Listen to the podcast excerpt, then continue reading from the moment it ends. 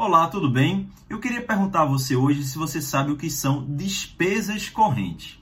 Pessoal, no direito financeiro, despesas correntes são aqueles gastos destinados à manutenção da atividade estatal, à manutenção dos serviços públicos, e se dividem em duas espécies. De um lado, temos as despesas de custeio, de outro, as transferências correntes.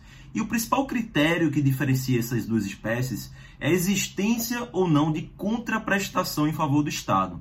Então, na despesa de custeio, a gente tem essa contraprestação em favor do Estado.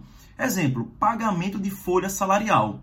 É uma despesa corrente do tipo custeio. Por quê? Há uma contraprestação. Os trabalhadores, os servidores públicos prestam seus serviços ao Estado e o Estado paga seus salários. Esse pagamento é uma despesa de custeio. Outro exemplo, fornecedores do Estado. O Estado, quando faz uma licitação e adquire um bem, à medida em que pagar pela aquisição desse bem, essa despesa vai ser uma despesa de custeio, porque há uma contraprestação em favor do Estado. Outro exemplo são o caso dos aluguéis de imóveis, né? O Estado paga porque ele está recebendo aquele imóvel a título de aluguel. Por outro lado, temos as chamadas transferências correntes, que não geram essa contraprestação em favor do Estado. Exemplo, aposentadorias e pensões. O Estado paga, mas não recebe diretamente essa contraprestação.